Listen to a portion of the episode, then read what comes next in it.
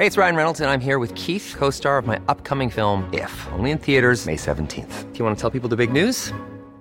All right, I'll do. Sign up now and you'll get unlimited for $15 a month in six months of Paramount Plus Essential Plan on us. Mintmobile.com slash switch.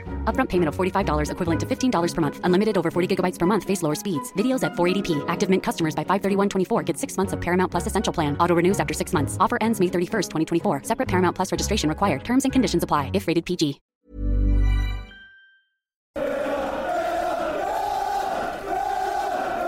Hello and welcome back to another edition of the Holtecast. Cole Pettem here as always. And of course, we're here to talk all things Aston Villa Football Club with a 2-1 win over Tottenham Hotspur on Saturday. You're all hearing this hopefully bright and early on the Monday. So hopefully everyone has a fantastic start to their week after a fantastic Villa related weekend. The first time that Villa have done the double, I think since 95, 96. That's what Simon said before. So we're going to go with that. And if we're wrong, then please do let us know at 7500 on Twitter. Cheeky little plug there.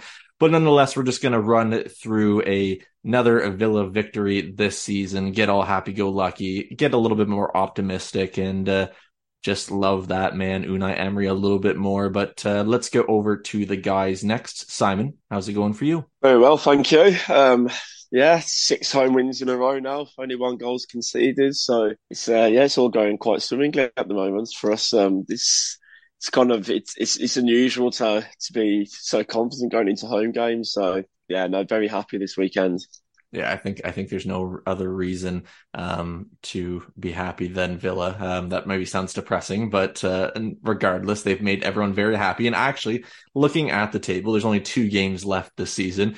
Villa are confirmed to have more wins this season than losses, and that will be at least by two. So we could technically finish the season with, let's see here, I think 15 losses, but we'd have 17 wins. So there's success there, at least in my eyes, baby steps. But we do have a young man here, and that young man is Seb. And interesting fact, we were asking Seb this before because it made us feel extremely old, and why not? The last time that Villa beat Spurs at Villa Park was, of course, January 1st, 2008, which Simon knew the goal scorers on both sides. That was the last podcast. Go check that out because it still creeps me out that he knows that.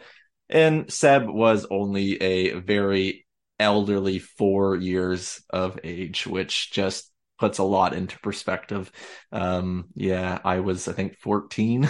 uh, Simon was what, 21, 20?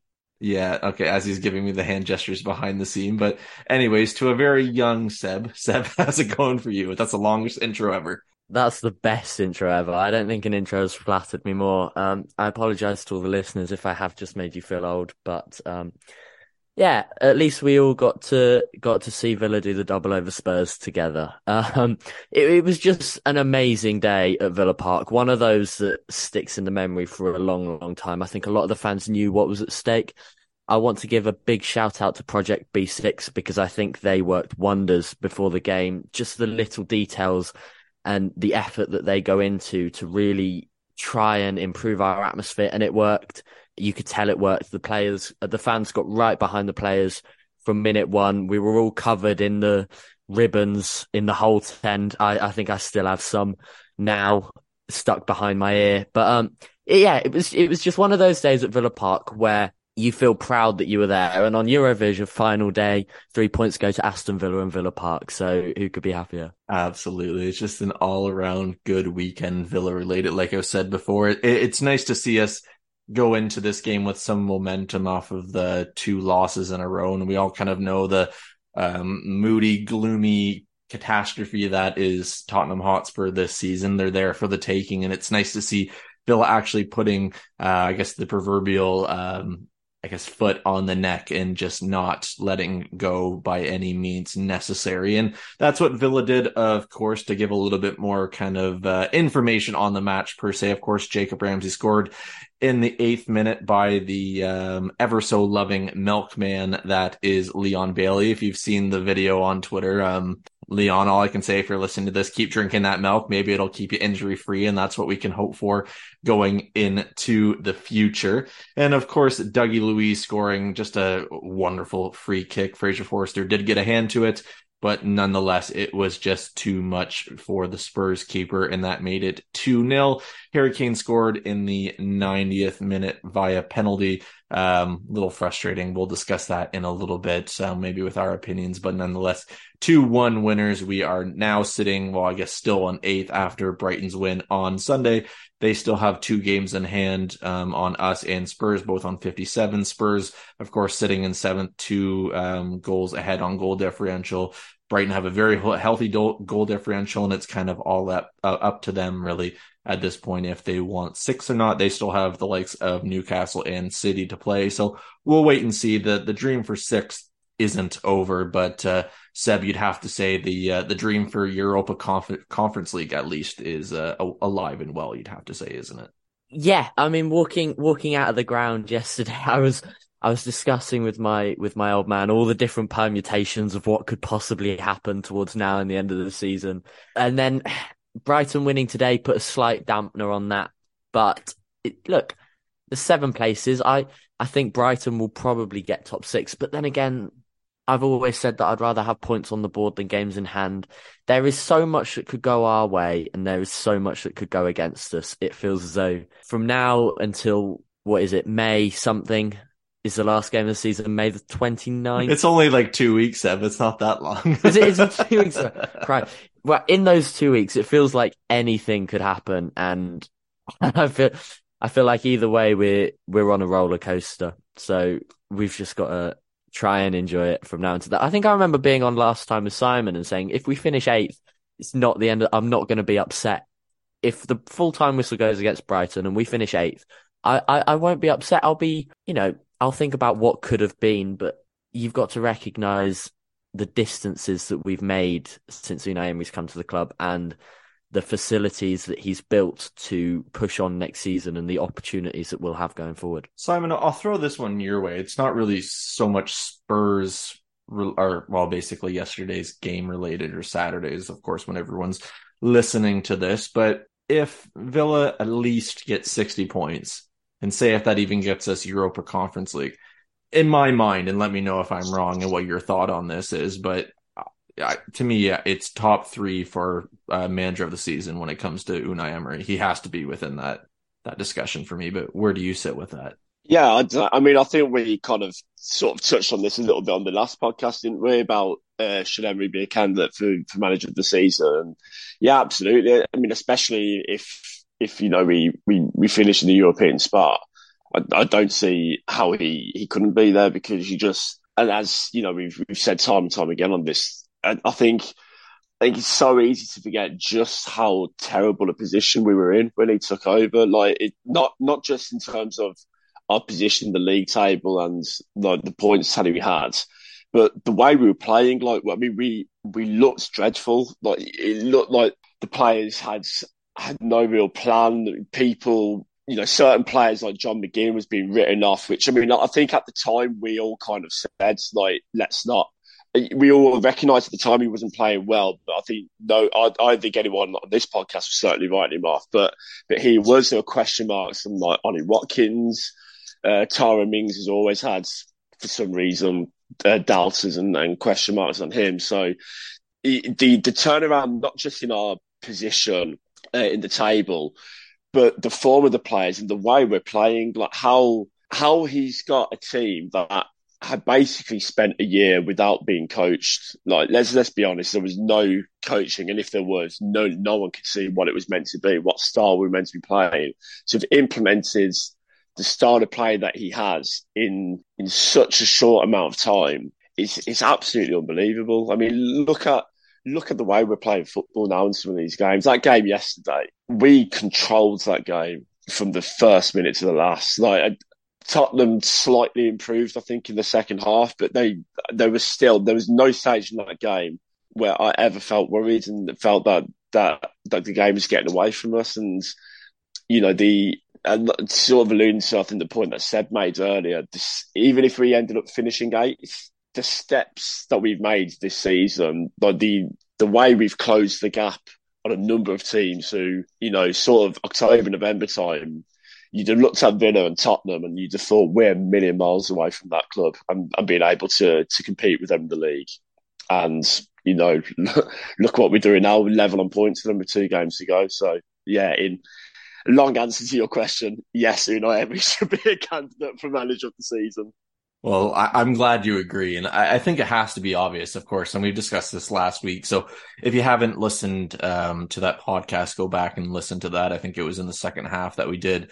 Um, but I mean, you, you do sit back and look at it, and there are other candidates as well. But I mean, the turnaround, and um, I, I almost sit back and wonder kind of humorously who did less coaching, um, Stephen Bruce or Stephen Bruce, Steve Bruce's Villa or Steven Gerrard's Villa. You have to kind of sit back and wonder. And I only really say that because, of course, you you heard all the kind of uh, rumors that came around from ex players under Steve Bruce that said basically training was a kind of a kickabout game and things like that. Uh, whether that was true or not, we'll we'll have to maybe wait and see in a few years when more things come out. But uh, regardless of that, Seb, I'll come your way and kind of get this back um, into the focus of the match. And let's talk about Leon Bailey here for one moment, because I mean, many uh, individuals of this podcast um, have probably slagged him off or written him off a numerous amount of times, including myself, probably almost weekly, just because of how frustrating um, wingers can be typically, but how frustrating he can be in particular.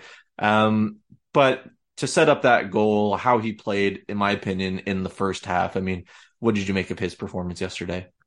Frust- frustrating. Um, I, I, I, oh, I yeah, frustrating. Um, he, he struggled to beat a man. He was easily dispossessed off the ball. I, I never really feel confident that he's gonna get past the defender whenever he has the ball. I never feel we were alluded to this lightning quickly on Bailey when he first signed, and I'd probably say that only Everton at home on his debut is the only time that we've been witness of his of his electric pace. It doesn't seem as though he's he's utilised it, but then again, I I am probably being harsh. He he's a good option to have at the club, whether that be off the bench or whether that be starting in Emery's system for now. I there are definitely worse options to have. Uh, you know, clubs would be very lucky to have him in the Premier League, and he, I, he still has a lot of learning to do. He's he's still young in in the aspect of a footballer's career.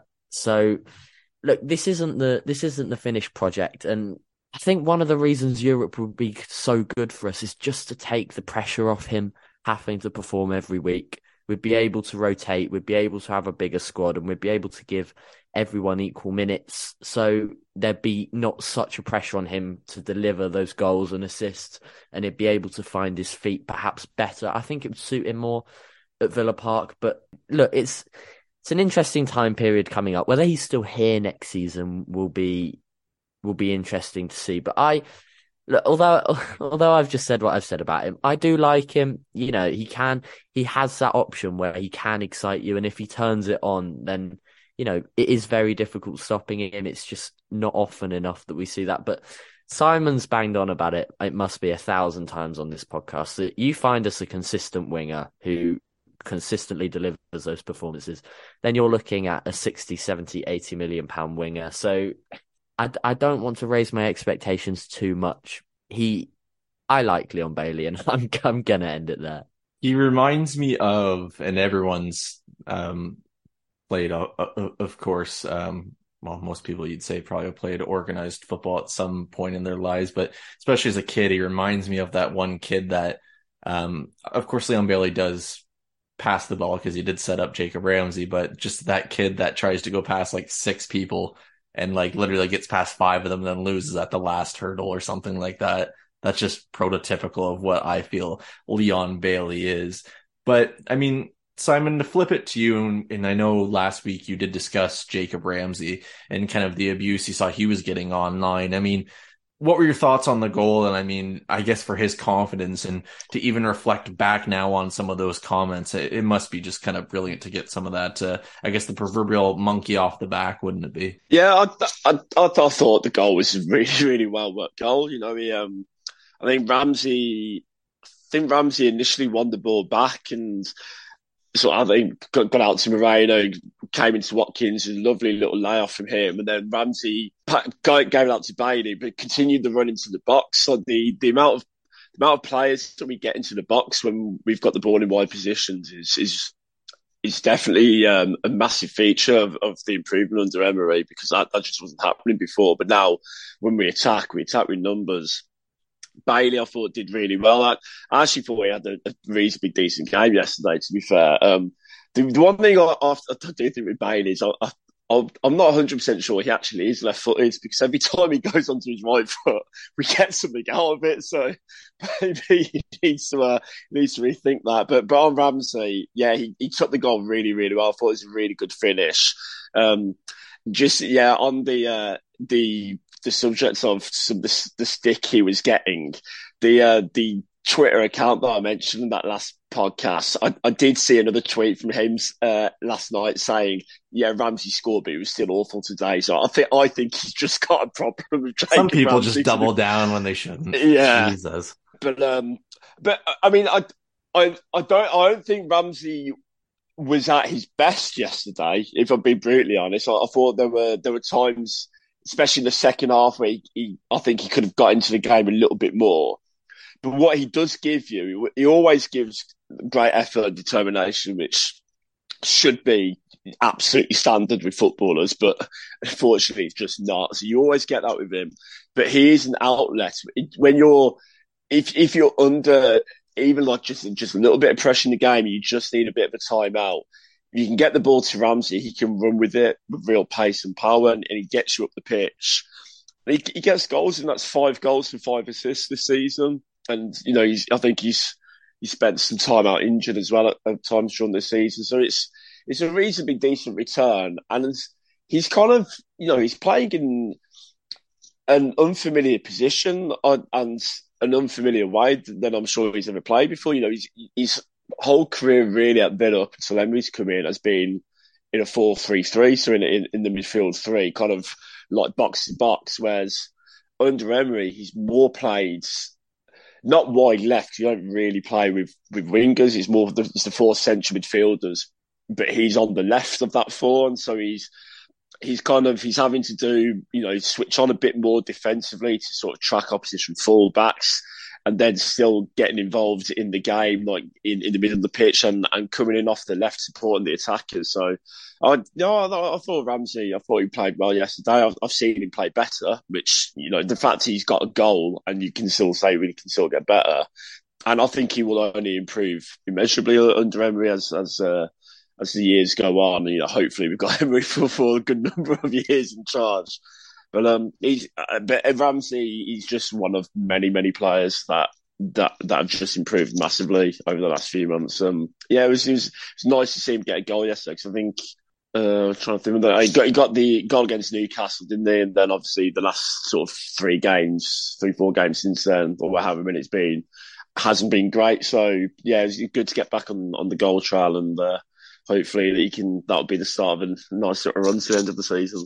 Absolutely. And I mean, I, I think the one thing there too, like just kind of the late run and what that really does for his confidence in terms of how he positioned himself. And hopefully he can grab at least one more before the end of the season, but we'll have to wait and see. But Seb, I want to come to you and we've talked about this man, I don't know how many millions of times over the seasons, but, and I've no, well, actually, I know for a fact we've kind of posed the question of it, has this been his best game as a Villa player? But John McGinn yesterday, best player on the pitch by a country mile. And it's not just because he has that big arse that basically puts everyone else on the floor and they just can't handle it. But just, I mean, again, we have to pose it. Was that his best game we've potentially ever seen? Because albeit he didn't score or get an assist, I mean, aside from that, the most complete performance I would say this season at least, but let me know your thoughts. I was just about to say in in answer to what Simon said is that I actually think the reason we don't think Ramsey played so well is because he was completely overshadowed by just how good John McGinn was. You can tell with McGinn, normally when sitting in the stands, within the first five minutes, whether he will have a good game or not. He just had, when he plays well, he starts well and you, he exerts that almost character on the pitch where you can go, yeah, he's going to be on it today. You can you can tell, and I think his performance was summed up when he received the ball. I think it was from Martinez, about twenty yards just in front of our own goal. No panic whatsoever. Harry Kane, England captain, prolific goal scorer, chasing him down. No worries at all. Turns on the ball. Kane falls flat on his face. You know, that just summed up his day, to be honest. And he, he went from strength to strength as the minutes went by. And there is nothing I love to see more than John McGinn run on midfield. When he is on it, he is so enjoyable to watch as a footballer. Uh, you've mentioned it a few times. The way he runs around that pitch like a toddler who's lost his their mum in the supermarket, just absolute limbs everywhere. It it it feels as though it shouldn't make sense, but it does. And there's there's honestly nothing I love more. Yeah, Ramsey. I thought Ramsey did play really well yesterday. He he had a few poor decision making moments, but at the same time, we completely dominated the midfield. Spurs didn't really have an answer for us, especially in the first half, because they didn't even have a shot on target, I believe. So, yeah, when McGinn when McGinn plays like that, normally Villa do well. So long may it continue. I think it was probably because he had friends visiting from overseas. You know, get him in, get him a season ticket. I know it's probably very expensive, but McGinn will pay for it. He'll be able to afford the new price price hikes. But yeah, get them in for every game because if he plays like that every game, it'd be in for a PFA Player of the Year. Show. It's it's funny you you mentioned about uh, sort of like how McGinn starts a game because about about three four minutes into the game, my brother like just turned to me and went McGinn he's on one today, isn't he? Like you, you could just see, and, and like after the game when I was uh, meeting up with like the mates in the pub, they said to each other as well, like three, four minutes into the game, "Oh, McGinn's up for this, isn't he?" Like I thought he was absolutely sensational yesterday, and I, I think I, I put it in the uh, in the WhatsApp group, didn't I? If there's ever perfect embodiment of the difference between the manager we had to the manager we've got, is John McGinn because uh, that that game yesterday he he just absolutely ran the show, didn't he, from start to finish? He's, I, I, I think what, what's really really impressed me with how much his game has come on over the last few months is even sort of under Smith when he was, you know, when he when he was playing really really well at that time. You would always, I would always say that he could be quite careless with his passing and his distribution at times. He's always had that all energy you know, gets about the pitch, wins the ball, turns people with that fabulous arse of his. But he was, he would often be quite careless with it in possession, but he's not now. He's he's very measured with, with the passes that he makes, and even like he, you don't see him constantly trying these sort of 60, 70 yards Hollywood's diagonal crossfield passes. But when he does go for them. They they come off now like he kind of he's he's not doing them all the time. He's he's picking and choosing when to hit those those uh, those the sort of Hollywood passes, and I I just thought I I would agree. I'd say that. I mean, may, maybe recency bias. There may be games that have just completely gone out of my memory. But in terms of, I, I can't think of a better John McGinn performance I've seen better than that yesterday. Um, I mean, admittedly, part of me thinks do you have to caveat it that he was up against Højbjerg and Oliver Skipp? I don't know, Like, because because let's be honest, how, how, they play for a supposed top six team, I, I, don't really quite understand. But McGinn, he was sensational. The the fact as well, he got that ludicrous yellow card, uh, you know, fairly early on for a non-challenge on Saint Harry, and he could have been, you know, McGinn's that type of player who, you know, he goes in hard and like he's committed and uh, like a, a lesser player, a lesser focused player. Um, quite easily have found themselves getting sent off yesterday, but but there was he didn't there was never any danger that he was going to go, you know, make that mistake and go in too hard. I just thought it was it was an unbelievable midfield performance. This man cost us two and a half million pounds. Let's just put that into perspective. Best with the money, ever. I don't care what anybody with, says. With the money going around nowadays, that it it's got to be up there for Villa, especially best hmm. value for money signing that we've made in many, many, many years. And to think that I was sat there on the day that he signed, because Villa, Villa were very quiet about their transfer and there were a lot of rumors going about and they announced him via YouTube video. I remember this and I remember the day and I remember just how upset I was that it wasn't Joe Bryan walking out and it was John McGinn instead because it was between those two. Yes, yes, I remember It was between yeah. those two players, and I remember sitting there seeing this meatball face sit in front of the camera and and just wishing it was Joe Bryan and just it just shows how much I really know about football. So in future, don't take any of my opinions as gospel because clearly I have absolutely no idea what I'm talking about. Joe Bryan probably wishes it was Joe Bryan at this point in time. Let's be honest. it's um, it, it's crazy. I think the, the the best memory that I can think of from yesterday during the game, I think it was first half, and McGinn kind of was facing Martinez, and of course Villa's own goal. I mean, he was still way out, but facing that way and he kind of diverted that way, kind of had a little bit of a challenge with one Spurs defender or oncoming midfielder, I think it was.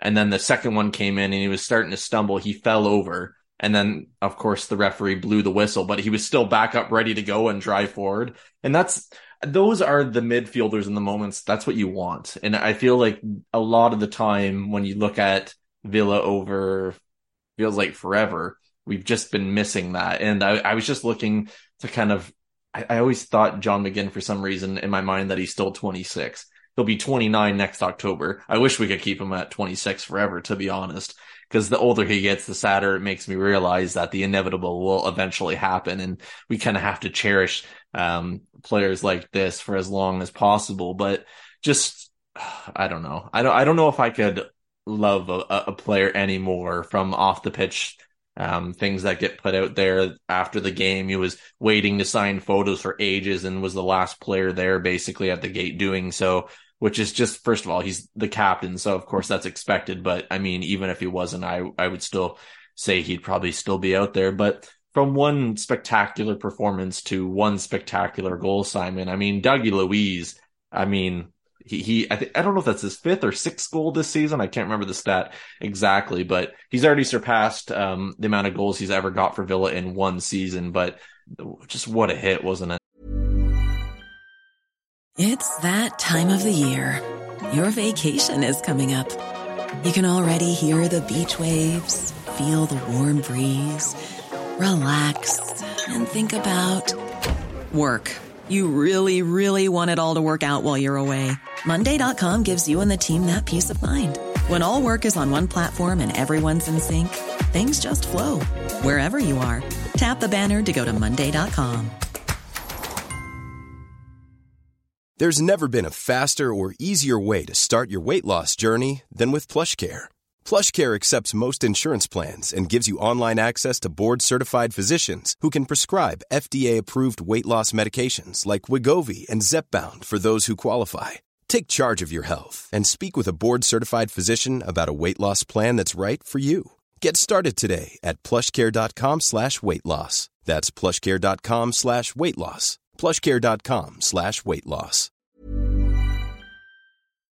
Yeah, for, um, and another midfielder who I thought had a brilliant game yesterday, yet again. I mean, Luiz has, has just been he's gone. His his game's gone to a completely different level this season. Um, I always, I, I, like from day one, I was always a fan of Luiz, Like, accepting that there were flaws to his game, but I, I was never one of the fans that was writing him off. I could always see a really talented footballer there. I've got to be honest, I, I, I didn't necessarily know how good he could get. Then, as one of the mates yesterday was saying, Pep Guardiola doesn't sign a midfielder if he's not a good midfielder. And, you know, he was at Man City. It's only because he couldn't get work permits that, that, that he never sort of got the breakthrough there, really. Thank um, you, City. That's all I can say. Yeah. but he, um, no, I, I, thought it was great yesterday. And that, that the free kick, it, when, when it was awarded and I saw Ashley Young grab the ball, and initially I was like, yes, this is the moment we've all been waiting for. Young is finally going to bend run into the top corner. And obviously, you see Dougie lining up. But I, I, it was one of those that I, I just, you know, sometimes when you, when you, you see the position that you've got a free kick in and you, you just, you know that he's going to go in. Like it's, I, I kind of, I, I, it's, it's, it's one of those positions where the, the keeper is so far over to the one side of the goal you don't need to put any power on that free kick. You, uh, you if you can just get it up and over and, and target in that general side of the goal, it's going to go in. And I, I don't know. I just as he was lining up before he hit it, I, I, I, just I had a feeling. I just knew like this, this is going in the back of the net like. And I mean, I've, I've seen I've seen some people say that the keeper, if you, if you get a hand on it like that, then you should probably save it. I, I think it's just because Forss has had so much ground to make up. As I say, it's, it's, it's one of those positions you get free kick sometimes in games where obviously you need to get the technique right, but it's it's not about power, it's not about pace, it's purely about the accuracy. And you know, Dougie can do no wrong at the moment. He can score. You've got somebody who can score from the corner flag. He should actually probably get more goals than he does. Really, that's. But I think that that that could be. I, I wouldn't be surprised if that if that's an element that, that gets added to his game next season. You know, if if if say for example we do sign Guendouzi or midfield of that type, then you've got alongside Kamara, sort of two really defensive minded players. You know, maybe Dougie can do a job further forward and get get more goals. But I'm, uh, you know, if he if he if he can hit a few more free kicks like that, I'll be I'll be a very happy man. See, this channel shows the duality of man because I I was the exact opposite to Simon. I remember turning around to the person next to me and and and going, it's too far out.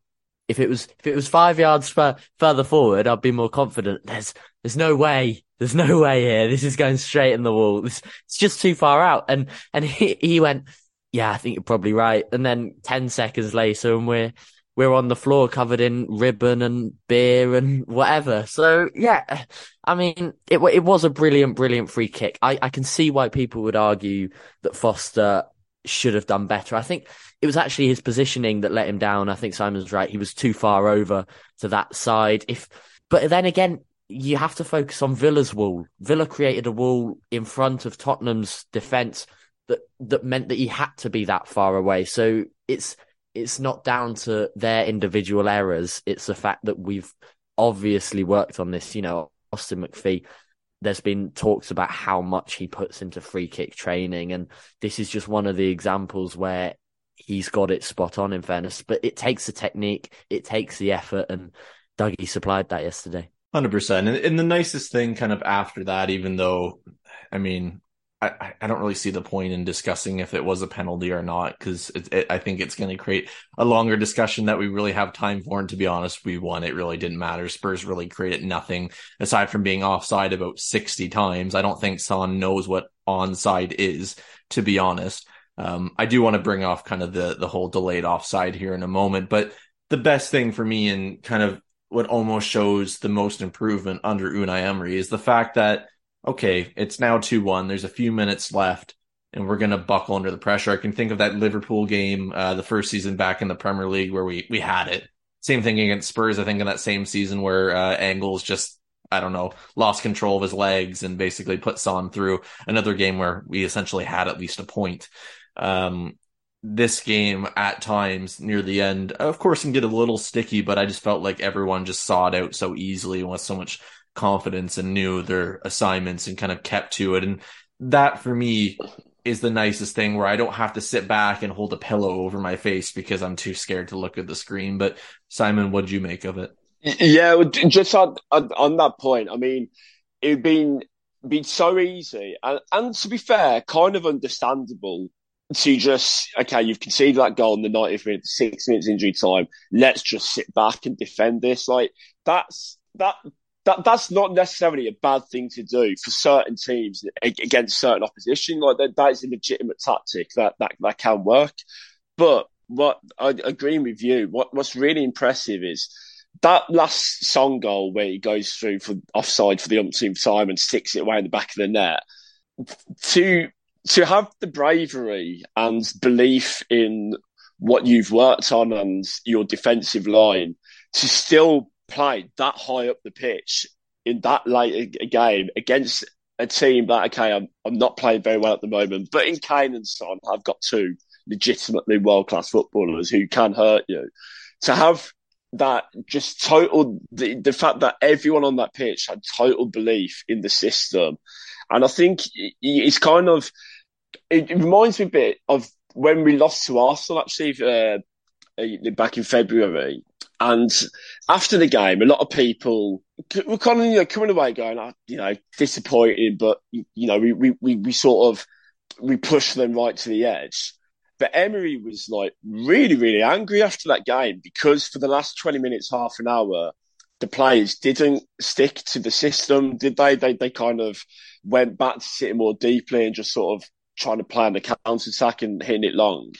So even the, the, the, sort of progress from there to to now, where it doesn't matter what the situation is, we're going to see still keep playing the way we're playing because we know we've seen now how it can work, and that, that that's not an easy thing to do because it, it's human nature can make you do silly things and like panic and think, oh Jesus, let's not throw this away, let's sit back. But yeah, I, I agree with you. I, I think it's a brilliant thing to see that that they're sticking to to what their manager's telling them to do.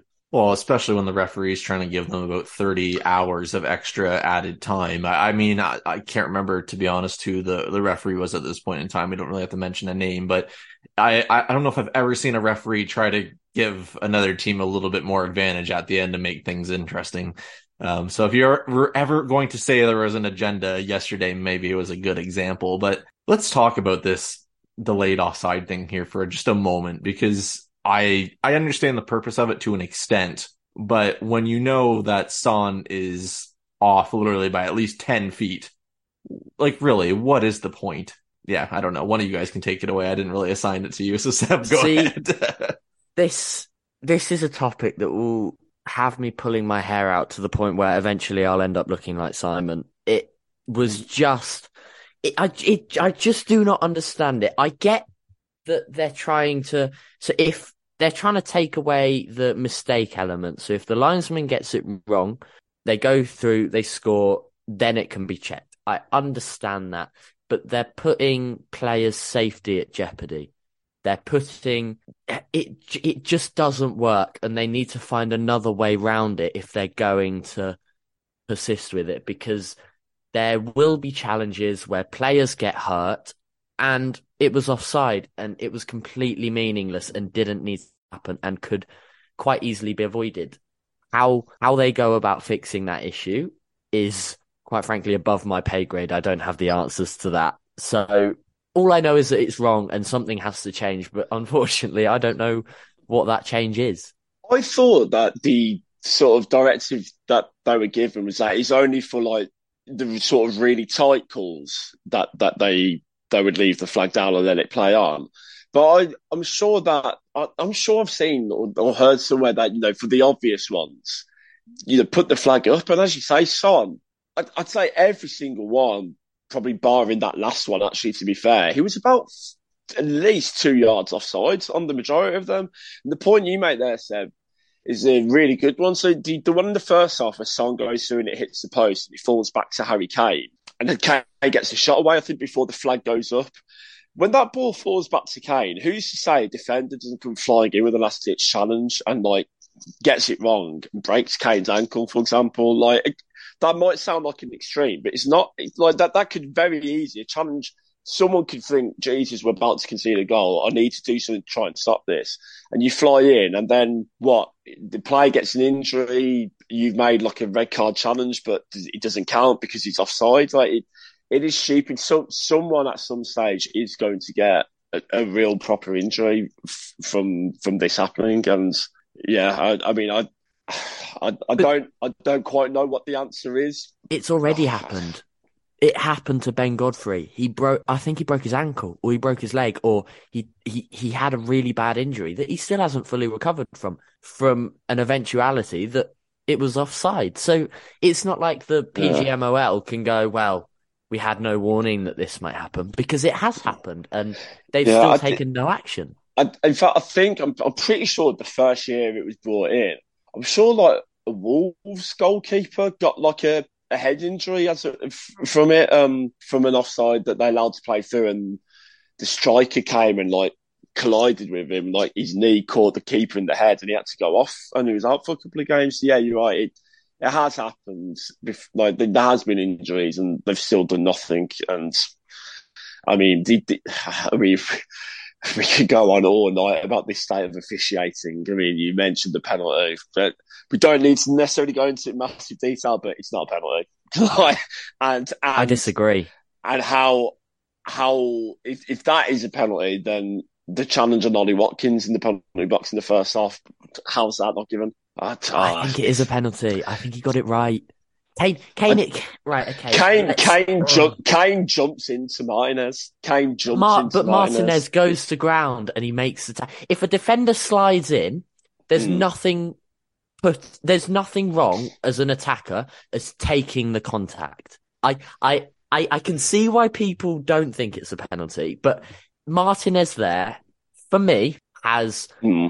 he can see that Kane's running the ball out of play. He's at such a narrow angle. As soon as you go to ground, you give the, the attacker a choice to make. Take the contact or jump over him. And as a football player, you're not going to think, I'm going to jump over him to avoid all contact and have no chance of winning a penalty whatsoever. You're going to take the contact, even if it's minimal, even if he's going to ground slightly before. Yes, but the rules are there in place to almost give the attacker an advantage. Do I think it's right? No.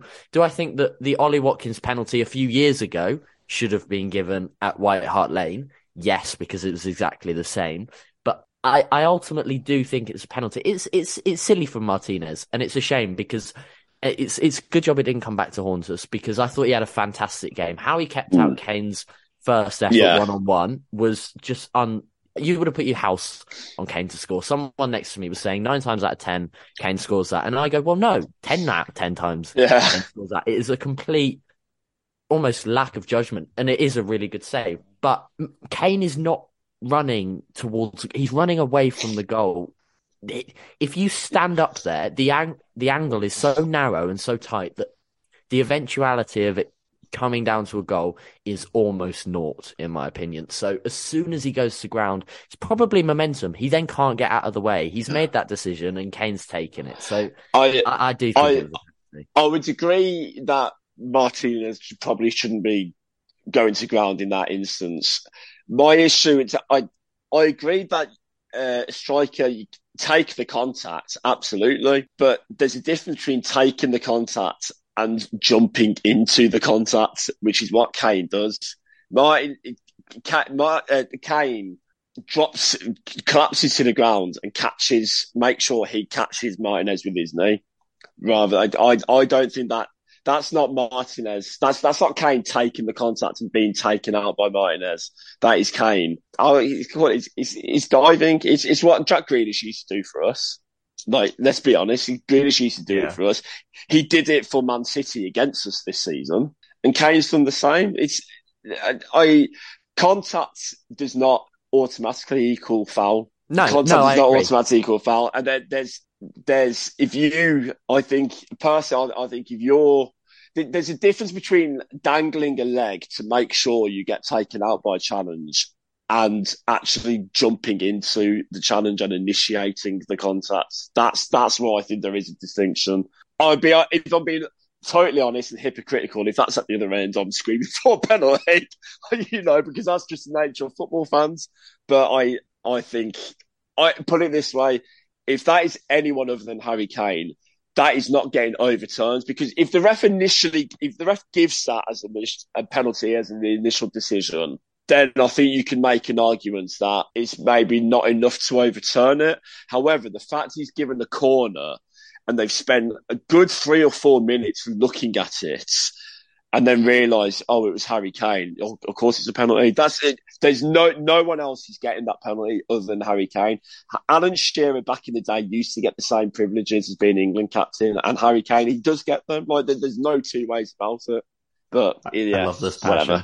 I, I, I love this. This is no, it's a really good debate. But the thing we can all agree on, hopefully, is that hopefully Jack Grealish dives against Brighton in the coming weeks, which makes them not win and hopefully gets us into a uh, a European competition next season. So, um, Jack, if you're listening to this and not slapping my microphone like I just did, um, help us out a little bit. But uh, regardless of that, let's go over to our three word reviews via Twitter. Of course, tweet the team at 7500 Holte post match and you can get involved. It's always a, a good read. Um, some of them are a little bit more um, explicit than others this week, so I'll try to be as appropriate as I can. Um, a few people don't like Harry Kane to say the least to keep that into the conversation, but uh, yeah, let's go through these and uh, give uh, Simon and Seb a little bit of heads up of what I'm expecting from them here in the coming moments. Let's start with a patch that says Kane dives again.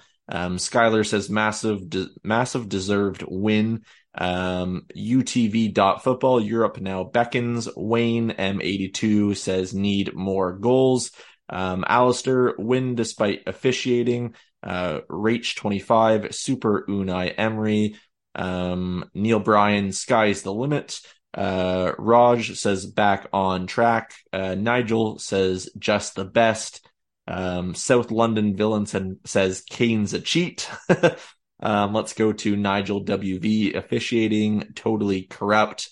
And let's do two more here. Uh, Joe Martini, Unai's European Dream or he put dreamer, but I'm going to short, short that to dream because it makes more sense.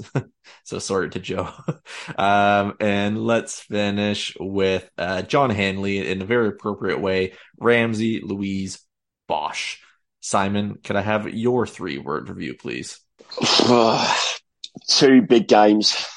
Okay, yep, that is three. I had to count that in my head for a second because I'm not paying attention.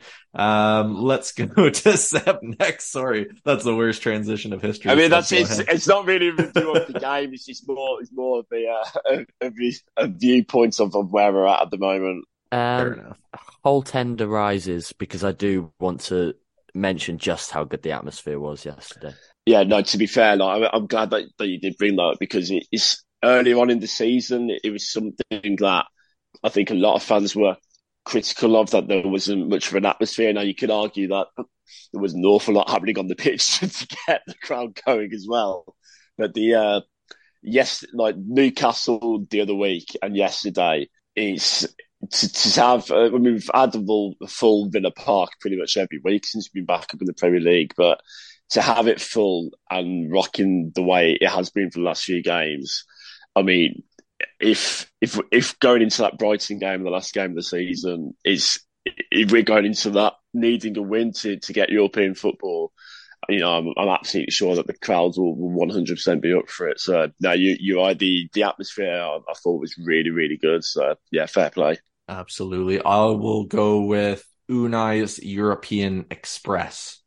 Um, I don't know, nice. we need a way to get to all these European games, and uh, fingers crossed if it does happen, I would like to finally join one of you gentlemen if you'll have me hopefully um if that does happen we'll have to wait and see if the missus actually lets me um but uh, yeah let's go with that and fingers crossed it does happen and uh we'll all be happy but one thing i did want to quickly kind of uh, discuss slash predict because i'm not sure if we'll have enough time this week to get a Liverpool preview out before the weekend's game. We'll have to wait and see what we can um, kind of uh, scrape together. But uh, Simon, are you feeling confident ahead of that one? And uh, could I get a score prediction as well to feel a little bold and brave?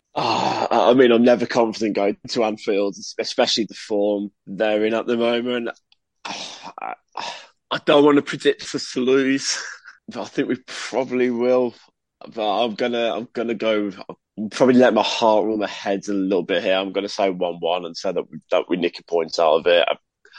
I, and I'd gladly take a point there as well. Fair enough. Seb, how about you? Yeah, I'd bite your end off for a point. I I'm not as optimistic, unfortunately. I will say two, maybe even three nil, and just have the hope that it will go down to the final day with the chance of getting something out of it. Okay, I'm gonna be absolutely ridiculous, and I'm gonna say we're gonna win two one. why the hell not? You, you, know what? Life's too short. I'm being stupidly optimistic, and it probably won't happen. When's the last time we won at Anfield? Was it the one where Benteke? Yeah, that was when Benteke. The bright green and luminous kit. Yeah, did Gabby score on that one too, or is it just Benteke? I can't remember. I, I think no, we we actually won a, a, couple of years after that as well. We won uh, one 0 Gabby scored again. Yes. One 0 win quite early yes. on in okay when uh, when Roy the year Roy Keane was assistant. Was that wow. in the bright green kit or was that in the um? No, that, that's checkered? yeah, that was like two years after the bright green kit. Wow. So I think that was the last time we won there. Yeah. That feels like ages ago. I mean, it kind of was in a way, but uh, how how far a lot's happened uh, since. Emery, you know, he's been he's been breaking all sorts of records so far this season. So you never know. I, I just, I'm, I'm, assuming we're all agreeing John McGinn won the match yesterday. Oh yeah, yeah. There's that's why it's not even a segment this week. There's no point in making it unanimous. We literally talked about John McGinn for like 10 to 15 minutes. It feels like, folks. So if that wasn't obvious enough, he gets the unanimous decision without even really discussing it. But uh, yeah, um, let's let's hope for the best against Liverpool at least. Hopefully, we can get something out prior to that. But if not, there's a little bit of a really uh, short bit of Liverpool chatter. We're feeling a little bit optimistic. Maybe it uh, leads to nothing, but nonetheless, there's two games left. We all have to wait and see what happens, and hopefully things go Villa's way. Hopefully, we get to 60 points.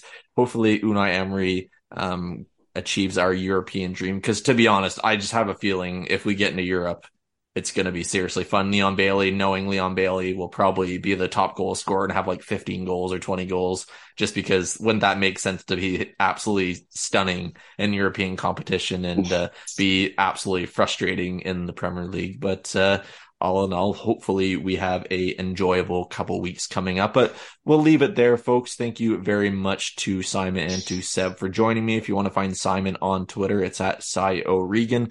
You can, of course, sorry, tweet Seb at Sebastian Bacon 8. You can find me on Twitter at Talk Aston Villa. Tweet the team at 7500 Holte.